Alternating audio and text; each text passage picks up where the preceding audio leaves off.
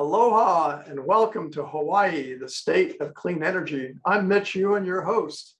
Our sponsor is the Hawaii Energy Policy Forum, a program funded by the Hawaii Natural and Energy Institute. I'm very pleased to welcome our guest, Professor Nicole Lautze. Nicole co-founded and leads the University of Hawaii's Groundwater and Geothermal Resources Center. Today, Nicole is going to tell us about the center's program and the good work the center is doing to identify Hawaii's water and geothermal energy resources, both of which we have a tremendous need for now and certainly in the future. Nicole will be discussing Hawaii's groundwater and geothermal resource limits and the need for a conscious drilling program. Nicole, welcome to the show. Thanks very much. I'm glad to be here. So Nicole, let's uh, start off by learning a little bit about you. So tell us a little bit about your background and how you came to the University of Hawaii and why you founded the center. Sounds good. So um, I'm originally from the San Francisco Bay Area and left there before Silicon Valley took off. I went to UCLA for my undergraduate where I studied geology. So fundamentally, I consider myself a geologist. Um, after UCLA, I, I, did a couple things different for a couple years, and then I, I, started PhD program at UH Manoa. So that's what brought me to Hawaii. Um, for my PhD program, I studied active volcanoes in Italy, and it was kind of like why one volcano went boom versus bang at a different time um, was exciting and fun. I left Hawaii for four years after completing my PhD and then returned um, on the last postdoc I had. I lived in Italy for 15 months and then Hawaii for nine months. And, and when that postdoc ended, I started working on a groundwater project and geothermal project. Um, and so I've been here since 2010. Consistently. Oh, tell us a little bit about the center and let's pull up that first slide.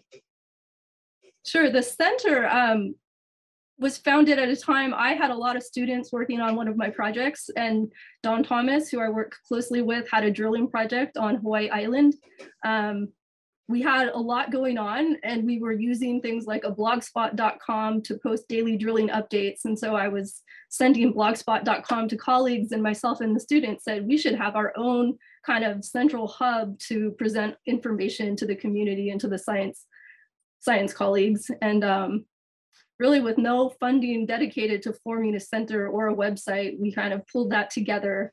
Um, and yeah, it's, and there's a wealth of information on that website and, and we're pretty proud of it. So it launched, the website yeah. launched January 1, 2015. And how do we get to your website? I guess it's on the slide, right? it's on slide one, I think. Yeah, so the website yeah. is higp.hawaii.edu slash hggrc. It's great. So I've been to the website and it does have a wealth of information. So, so uh, let's uh, get educated a little bit on groundwater and on geothermal. So let's pull up the second slide and uh, Nicole, educate us. Okay, so this uh, cartoon, we can call it, or schematic, is from our DLNR's Commission Water Resource Management, and it shows the conceptual model for groundwater, fresh groundwater in, in Hawaii. Um, so you can see the, the slide shows that there's fresh water, a lens of fresh water, which sits on our saltwater, just ocean water. Um, what's a what's a lens? Tell us what a lens is. The lens is the shape. So it's kind of a like a lens of a glass glasses, right? So it's uh, a lens, and according to what's called the Ghyben-Herzberg principle, based on the density difference between freshwater and saltwater, for every one foot or unit of measurement of freshwater above sea level, there'll be 40 feet below sea level. And um, as a result of that, and as this cartoon shows, the thought is that freshwater level above sea level does not increase much towards the interior of the island unless it's trapped in impermeable rock which in Hawaii we know to be dike material or, or, which is unerupted magma. So that same cartoon, if you want to go back to it for a second, shows where there's those vertical structures, those dike material and the water is, fresh water is at a higher level in the interior of the island um, in those locations. Uh, very good. So uh, let's talk about the uh, marriage between uh, depth and temperature. Let, us have the next slide out. Okay, well, all all over the earth um, as you go into the earth the temperature increases um, where geothermal and geopotential geothermal resource exists is where that temperature gradient is accelerated. So instead of your typical geotherm or increase in temperature with depth we have an accelerated increase in temperature with depth which makes the heat accessible to us at the surface of the earth um, in our drilling technologies. And so we know in Hawaii, because we have volcanoes, that where magma is erupted or magma is trapped in the subsurface, that there could be an elevated temperature gradient. And so what that slide shows is locations where deep wells have been drilled and um, the temperature gradient has been measured. So on the vertical axis, it's depth, and on the horizontal axis is temperature. And you can see that there's very varying slopes of the lines that show um, different temperature gradients. And so what um, I can talk about where these wells are if you'd like. Sure. Okay, so on the left side, the left uh, graphic shows wells that are not drilled along Kilauea's East Rift Zone. So Kilauea, we probably know, um, is the most active volcano in the state and the East Rift of Kilauea is what erupted in 2018 and has been the locus of eruptions in the state um, for the last, or for the volcano in the state for the last hundred or so years. Um, so not in Kilauea, we don't see as high temperature gradients as we see drilling into Kilauea, which is what's shown on the right side on that slide. However, that one red shows an accelerated temperature gradient that was measured on Lanai. So that, that is the first kind of elevated temperature gradient that we've seen off of Hawaii Island, which I think is significant in indicating the potential geothermal resource outside of Big Island. So uh, talk about the concept, the two, what I call a twofer. Like if I'm looking for water or whatever, I, I have like two major resources for the same cost. So comment on Right. that if you would. Yeah, I mean, I like to point out that doing groundwater research and doing geothermal research are, in some respects, almost the same thing. Um, so we, Hawaii still has a lot to learn about its groundwater resources, which we'll probably get to. Um, and any research that we do for groundwater, we learn about geothermal and vice versa. Um, so the geothermal process is basically prospecting for water at an elevated temperature but still requires understanding all elements of a groundwater system, like where the groundwater comes from, where it flows, if it's trapped within impermeable rocks, all of that information is important to understanding the geothermal resource and helps us understand our fresh groundwater resource as well. So just to uh, make sure everybody understands, groundwater is fresh water, the stuff we are able to drink and take showers with. Correct? Correct. Yeah. So other locations on the mainland have maybe surface water, um, lakes and streams. We don't have a whole lot of surface water in Hawaii because our lava flows, which are basically the carapace of our islands, are permeable. And so our rainwater trickles down into the island. Um, and so our, I think it's over 90% of our water that comes from our faucets and things is groundwater. So groundwater stored underground. So I understand you, we'll talk about your drilling program a little later in the show, but um, just at the top level, I understand that you've had a lot of surprises, good surprises in your drilling program, finding water, particularly in places where people thought we had no water. Do you care to comment on that? Yeah, every so typically groundwater wells for for production of water are drilled along the coast, and that's based on that Ghyben Herzberg freshwater lens model, where um, basically less expensive to not have to drill um, very deep, and then less expensive not to have to pump the water very far to reach the surface. And so, because of that lens that you see there, um, it's just cheaper to drill water wells around the coast.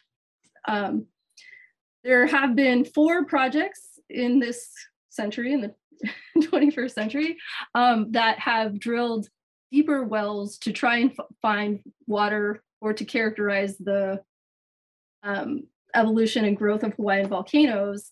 Um, so these wells were drilled to 6,000 feet or deeper, and every single one of them kind of told us something entirely new about the groundwater system that's not consistent with the conceptual model that was shown on, on that first slide. So this is important because we're essentially running out of fresh water in Hawaii, is my understanding, particularly uh, on leeward sides of uh, islands, like even the big islands got, you know, droughts and, and uh, water issues. Do you care to comment on that? Well, I, yeah, I, it's just understanding our freshwater resource so that we can appropriately manage our fresh water, I think is critical and will become increasingly more critical with climate change and the impacts of climate change. And so um, it's really been eye-opening what we've learned from, from the deep drilling projects that we've done, which indicates in most cases that we have more fresh water than we think. So what's the alternative? If we don't go out and find this fresh water, what, what do we have to do to, you know, if we start running out of water, what's the alternative? Well, reduce, reuse, recycle, or or um, you know, desalinate our ocean water. But I, so some good things to do would be to reduce water use, um, reuse water where possible, recycle water, um, and then, and then, yeah, find it. Really figure out what our resource looks like and appropriately manage it. So finding it would be a lot cheaper than trying to desalinate salt water using very expensive electricity, correct? Correct. Yep. Okay. Good point. So let's look at the next slide and you can educate us a little bit more on geothermal and how it works. Sure. So in the state of Hawaii, there's heat in the subsurface thanks to uh, the hotspot magmatism. And we know that the hotspot currently resides below Kilauea and Mauna Loa volcanoes on Hawaii Island, and volcanism gets older to the northwest. Um, so it's logical to consider it's going to be the hottest or highest temperature resources um, associated with, with Kilauea volcano. Um, data, though it surprises a lot of people, but the data that we've collected indicates that there's likely a resource statewide, and we would need to do more of that drilling, the exploratory drilling, to figure that out, to really prove um, the presence of residual heat in the subsurface. Um, but if you bring that slide up again, I can talk about how how the geothermal resource produces electricity. And, and this kind of schematic that you see at the right here, that's specific to how the one geothermal plant in the state um, does it. There's variations to how the electricity is produced, but essentially we need a gas phase. And um, so typically there's a, a, well that is drilled into the heat resource and either a steam phase forms or warm fluid is brought to the surface um, if there's a steam phase, which is the case for Puna Geothermal Venture, um, that steam can turn a turbine. And so, and that turbine translate kinetic energy to electricity. Um, and, and that electricity goes out on the grid. The water is then cooled and condenses, but still hot. And so that hot water can be used to cause a gas phase to form in a liquid with a lower temperature, boiling temperature. So in that yellow whitish pipe, uh, is what's called a working fluid, and the warm water that was brought to the surface then heats the working fluid to a gas phase, and another burst of electricity is produced. Um, the liquid that was brought to the surface is then reinjected into the subsurface so that we don't deplete the subsurface of uh, the groundwater resource, and that should warm up, and then the cycle is con continuous. So essentially, if you have a very hot well, like they have at uh, PGV, you get two shots at it, mm -hmm. the uh, steam phase and then the uh, working fluid phase. Um, resources with lower temperature that doesn't have a steam phase, you just get the uh, working fluid like a Organic Rankine cycle engine, which would produce uh, the electricity. And then, but you'd still re-inject that hot water back into the into the ground so that you preserve your your water. You're not wasting water, just spewing it out, correct? Not wasting water. And typically that whole process where the water is hot is actually below the uh, drinking water table. So it's, it's a deeper process and there's actually no documented cases of any contamination of groundwater occurring in the United States from geothermal production. And, and what I just presented is, is called traditional geothermal. There's other technologies that are either under development or being talked about um, and those are typically where there's not a fluid in the subsurface. In Hawaii, we don't have to worry about that because we're in an island environment with the ocean water. It's infiltrated the island, so we have we have water everywhere. Yeah, I'm fascinated by the fact that fresh water floats on top of seawater. Who would have thought, thought Right. that, right? Uh, let's go to the next slide and, um, I want to talk about, uh, land use and how, uh, the efficiency of land use with geothermal versus other forms of energy. So talk to this one? Yeah, I um didn't know a lot about geothermal when I started work on the projects maybe 10 years ago, and I've been really impressed about many aspects of geothermal. Um, one of which is that its land use is the lowest footprint among renewables that are easily accessible to us, so like solar and wind, and that's what this slide shows. Um, there's in the top left there, there's a 33 megawatt geothermal plant and then you see the land occupied by a 26.4 megawatt solar plant. Um, one really cool thing about geothermal is that it's base load or it's reliable. It's, it always can produce the same amount of energy or almost always. So its capacity factor availability you see in that, that table is 90%, whereas solar is going to fluctuate in time. And of course, we get no solar energy at night. Um, and what this translates to basically is that you get more bang for your buck with the geothermal resource. So on 10% of the land occupied, you get four and a half times as much energy produced um, from the geothermal plant. And that's, that's- true pretty much, yeah, that, that's true pretty much everywhere where there's solar resources and geothermal. And so I, I have another diagram like that for Hawaii comparing PGV's output to some of the larger solar um, farms that are going in. So I understand also, uh, um, geothermal technology has progressed to the point where it, it's uh, pretty benign to the surrounding environment. Uh, You know, all, all the uh, effluents are pumped back into the ground, like you said, safely. Do you want to comment on that? Yeah, yeah. I mean, that's that's true in Hawaii, and that's what we would do in Hawaii. I, I guess another benefit to geothermal that, for example, California is taking advantage of is is a link to lithium. So what will happen when the the liquid that comes to the surface cools some is some precipitate, some minerals might come out of that fluid that were dissolved in the fluid, and lithium is one of them. Um, but I, I just I haven't heard any cases of anything negative associated with geothermal. Um, there can be the stinky rotten egg smell that that is that we can smell when you're close to a geothermal plant but but even that medical doctors studying the effects of that inhaling hydrogen sulfide on humans have found that it's it's benign um, so it can be an aesthetic kind of stinky smell but it doesn't there's no evidence suggesting that it causes any health ailments All right, so let's go to the next slide. And let's start talking about your deep drilling program. So, Okay, so sure. So what I have here is one, two, and three. These were all um, deep drilling pro projects executed by Don Thomas. Um, and you can see your completed 2013, 2015, 2017. Um, again, they were funded for different purposes. One and two were funded to try and find water for the US Army on Po- Pohakuloa training area, uh, where they were spending a whole lot of money, or still are spending a whole lot of taxpayer dollars to bring fresh water to the center of the Big Island. So I should have pointed out on the, the image of Hawaii Island on the right, bring the slide back, there's a purple and a blue star. And so those two are wells one and two, um, drilled to almost 6,000 feet and then 5,000 feet. So that's a, that's a significantly deep well. And what the first one found was instead of water at about sea level, which that conceptual model would have suggested, because we're not in a region where there's thought to be dike material, um, the water table was at 4,600 feet above sea level.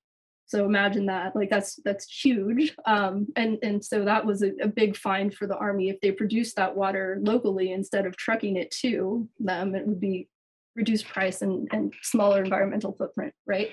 Also surprising about that well was at the base of it or the depth from below 3000 feet, the water was, was fairly elevated temperature. So, um, so that was also one of the first times, the first time that elevated temperature was measured outside of Kilauea's East Rift Zone. Um, well, the I second understand they found a lot of water. It's not just a little bit of water. It was like a lot of water. Correct. Yeah. So that's good for all of the island because that could be supplied to the uh, west coast, uh, the Kona side of uh, the Big Island, which is a big deal. Perhaps, yeah. It's, I mean, it's exciting for that general area, I think, for the different Yeah. landowners that wrap. So the geophysical data that we have for um, that region suggests that that freshwater would extend pretty extensively um, to the northeast. And so um, it it could be of, of interest to the landowners. So let's go to your next slide. So geothermal, what do we know? Um, so I'm I'm in the process of wrapping up a five-year long statewide resource assessment. The prior one was done 30 years earlier and published in 1985. And, and both statewide resources assessment point to the probability of a geothermal resource existing on all islands in the state, um, not just Hawaii Island. So that that's number one, and I think that surprises a lot of people. Um, despite this, there's still only one plant that produces electricity, and that's PGV. It's about where the yellow star is on the, the map of the Big Island to the right. And, and that one plant alone, which occupies 45 acres of land, um, produces 30% of the Big Island's electricity, or did when it was active um, prior to the 2018 eruption of Kilauea.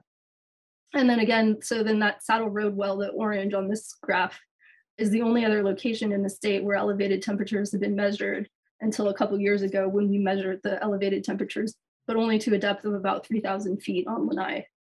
Um, so that's exciting. And otherwise, we really don't know very much about the state's geothermal resource because we lack the drilling data. Um, our background gradient is pretty low because we have cold ocean water uh, in our island. And we don't see like, so I have blind there. There's not surface manifestations that show evidence of the subsurface heat like hot springs or steam coming out of the ground, which occurs on the mainland. And our water table is pretty deep because again, we have permeable lava flows and the water, rainwater trickles down. And that translates to, to a pretty deep water table, which makes our geothermal exploration expensive relative to other places in the world.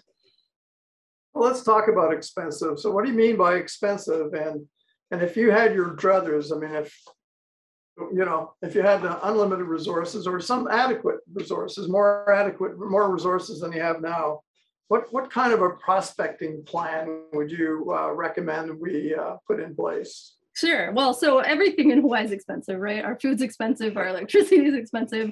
And so similarly, when we have a deep resource, then, then we've got to drill pretty deep into um, the ground to try and access that temperature. And again, we learn about our groundwater too. Um, so I, I do want to point out, and we can show that at the end, that the drilling that I'm talking about doing has a very small footprint. So we're talking about drilling a like three inch diameter hole and we take the rock out of the ground to study the rock, but we want to get deep to see what's going on deeper below to characterize both our groundwater and um, the temperatures. Uh, and so one deep well, one of those wells to say 5,000, 6,000 feet costs about two and a half to $3 million for UH to do the drilling. So um, yeah. And talk about the UH drilling rig, if you may. Yeah, the UH drill rig that, that is owned by UH right now is, is a coring rig, different than a rotary drilling rig. So typically when somebody wants to drill a groundwater well or something, it's it's a rotary drill that breaks up the rock and churns up the rock as it drills down. The coring rig that we have is meant to preserve a rock core that can be studied. So we can study the minerals, we can understand the volcanoes. Um, and, and yeah, it's basically like it's a truck mounted rig so it's it's small in that it's like sm- smaller than your average semi that you would see on a mainland highway or i guess we have them on our highways too which as much as if you're taking a road trip um, and we have a picture of that too uh, Yeah, why don't you throw up that first slide and uh, I think it has a picture of what the drill rig looks like. There you go. Yeah, so this is a typical setup for one of our exploratory drilling projects. Um, that rig is the mast that's pointed up about, it's I think it's 30 feet high. Um, it can lie flat too, and it's actually hidden behind that shipping container. So really, it's the drilling that I'm talking about. Need, we need about one or two acres of land, so not very much. Um, we need some containers that can hold our shipping supplies, and then the rig itself. And it's a crew of about four people at a time when we're actively drilling. Um, so it's not not a huge production. That's why I refer to it as conscious drilling in our um, in in our uh, introduction to this.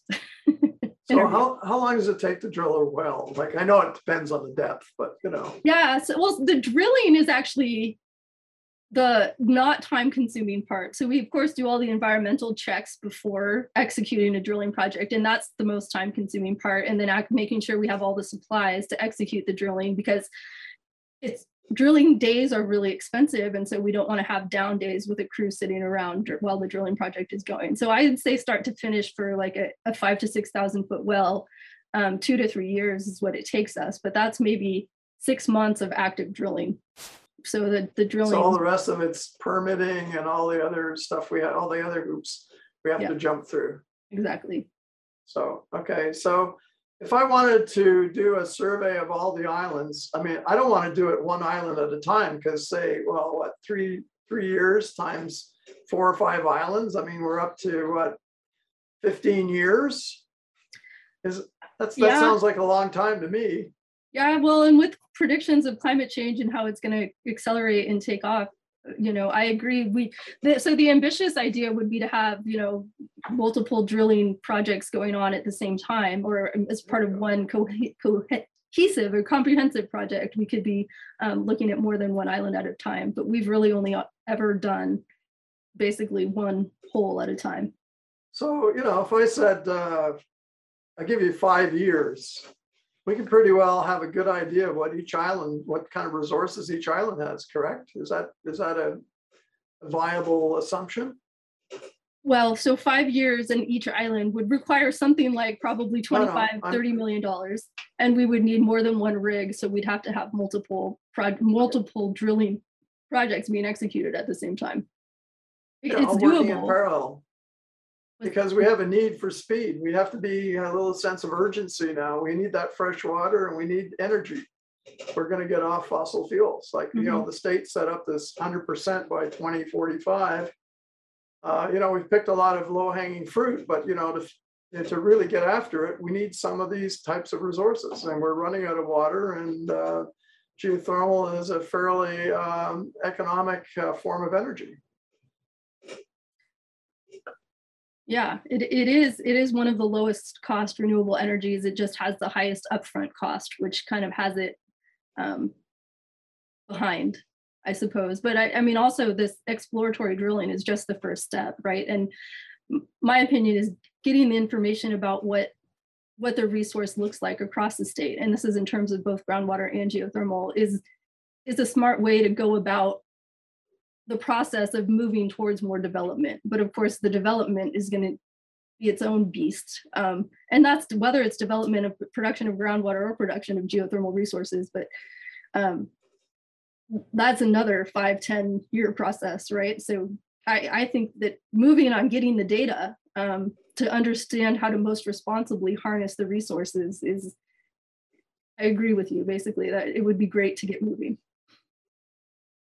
So let's just wind back a little bit to more, have a look at the budget. So, you know, if you were going to a money source, uh, spreading it out over a year, not just one great big lump, but so what would be a practical or reasonable kind of annual budget to really find out about our resources here in Hawaii?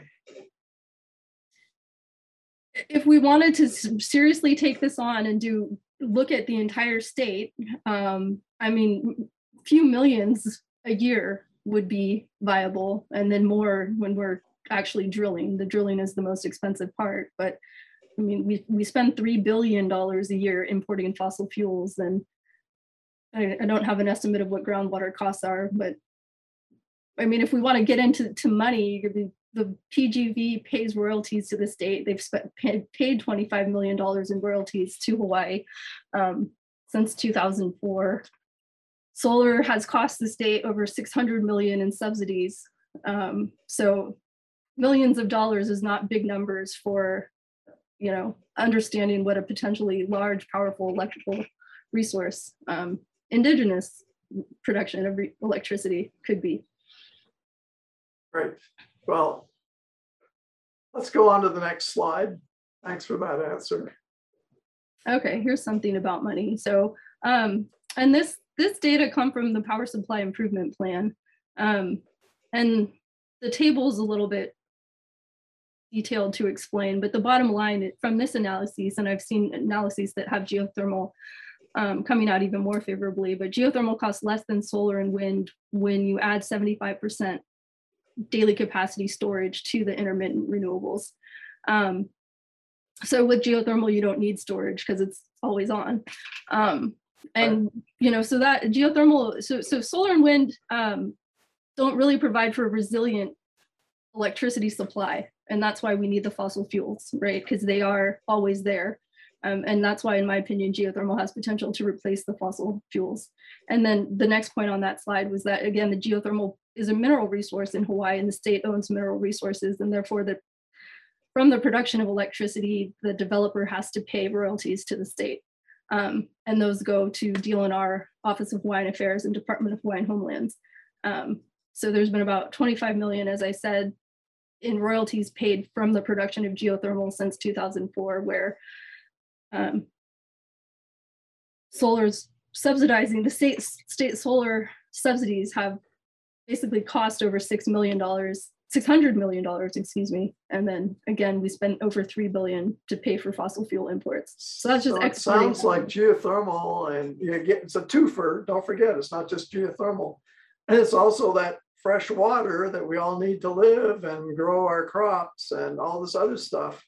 So it looks like it's a really good investment, a, a very good return on investment if, uh, if we, if we allocate some resources to, uh, to your program.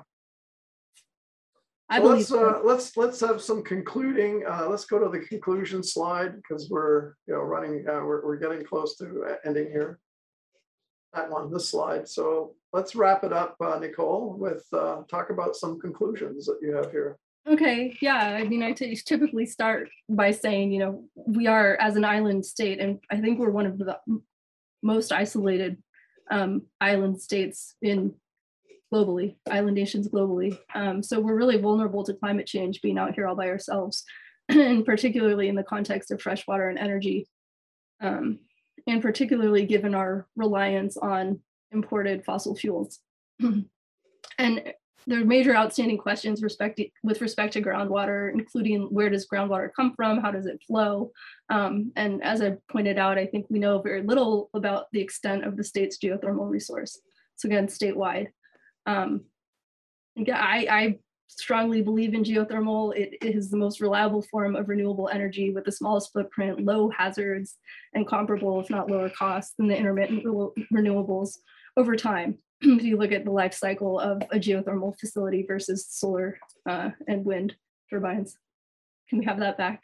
Sorry. Okay, well, we'll have to leave it there, Nicole. Uh, it's been really great having you on the show. Um, you've been watching Hawaii, the state of clean energy on Think Tech Hawaii. Today, we've been learning about the Hawaii Groundwater and Geothermal Resource Centers program and the need for a drilling program to define these resources by the University of Hawaii under the leadership of Nicole Lautze. Thanks for participating, Nicole, and thanks to our viewers for tuning in. So I'm Mitch Ewan. We'll be back in two weeks with another edition of Hawaii, the state of clean energy. Aloha.